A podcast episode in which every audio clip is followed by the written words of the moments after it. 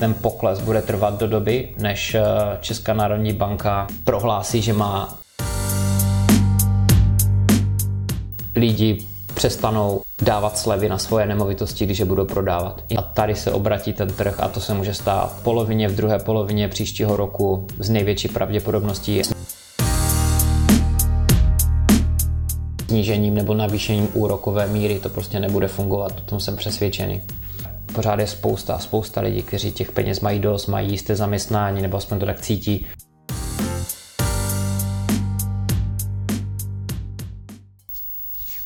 Ahoj Adame, co si myslíš o délce, hloubce krize, jak dlouho bude trvat pokles cen v ČR? Díky. Uh, jak dlouho bude trvat pokles cen nemovitostí v České republice? To je otázka za milion korun.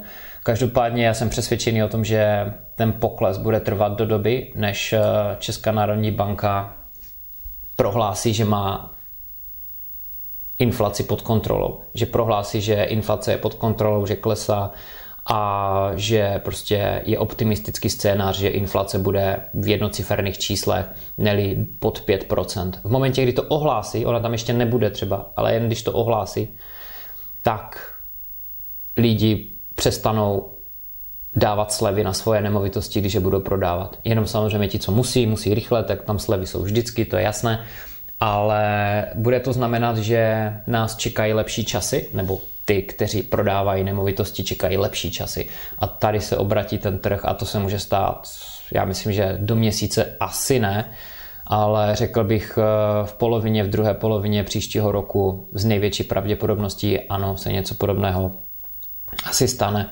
A ten sentiment na trhu se změní téměř ze dne na den. Česká národní banka už tradičně dělá jednu dobrou věc a to je, a nejenom česká, ale v Británii to vidím tež, Bank of England výborně komunikuje. Výborně komunikuje s public relations, zvládá perfektně a dokáže ovlivňovat tu ekonomiku a ten trh, aniž by něco musela dělat ta banka. To znamená, že vydává prostě tiskové zprávy, ve zprávách se o tom mluví, píše v novinách a tak dále a na základě těchto článků, textů ta ekonomika prostě buď to jde nahoru dolů, lidi utrácejí víc, utrácejí míň, na základě toho, co řekne Česká národní banka v tiskové zprávě, takže, nebo na nějaké svoje poradě, kterou zveřejní. Takže nemusí ani nic dělat. To znamená, že jak se, jak se inflace začne dostávat pod kontrolu, Česká národní banka vydá nějaké prohlášení, tak jak jim to samozřejmě se bude nejvíc hodit a to změní prostě ten trh zase úplně ze dne na den.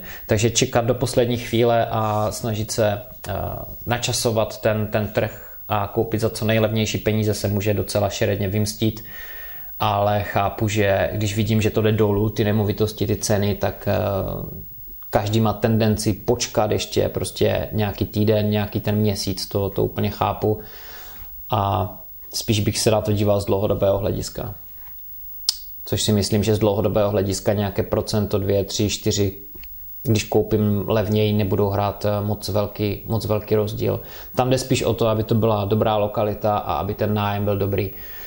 Tady je potom otázka, kdy přijde ta obrovská krize, o které se tak hodně mluví a když se podívám na ten osmnáctiletý nemovitostní cyklus, tak kdybych se jim měl teda řídit pořád, já pořád na něho nahlížím, pořád, i když to vypadá, že dneska už nefunguje, ale pořád si myslím, že je to výborný indikátor, tak bych řekl, že tady jsme nějaké dva, tři, možná tři, čtyři roky od nějaké obrovské velké krize, kterou bude třeba řešit nějakým jiným zásadním strukturálním způsobem.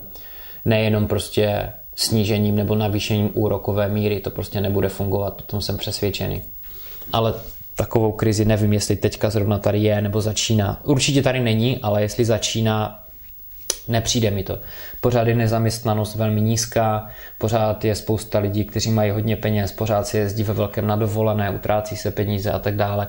Neříkám, že nejsou lidi, kteří nemají uh, problémy finanční, určitě jsou a je jich určitě hodně, ale pořád je spousta, spousta lidí, kteří těch peněz mají dost, mají jisté zaměstnání nebo aspoň to tak cítí a krásné peníze, mzdu, která jim pořád roste, takže takovým způsobem prostě se do krize úplně nevstupuje.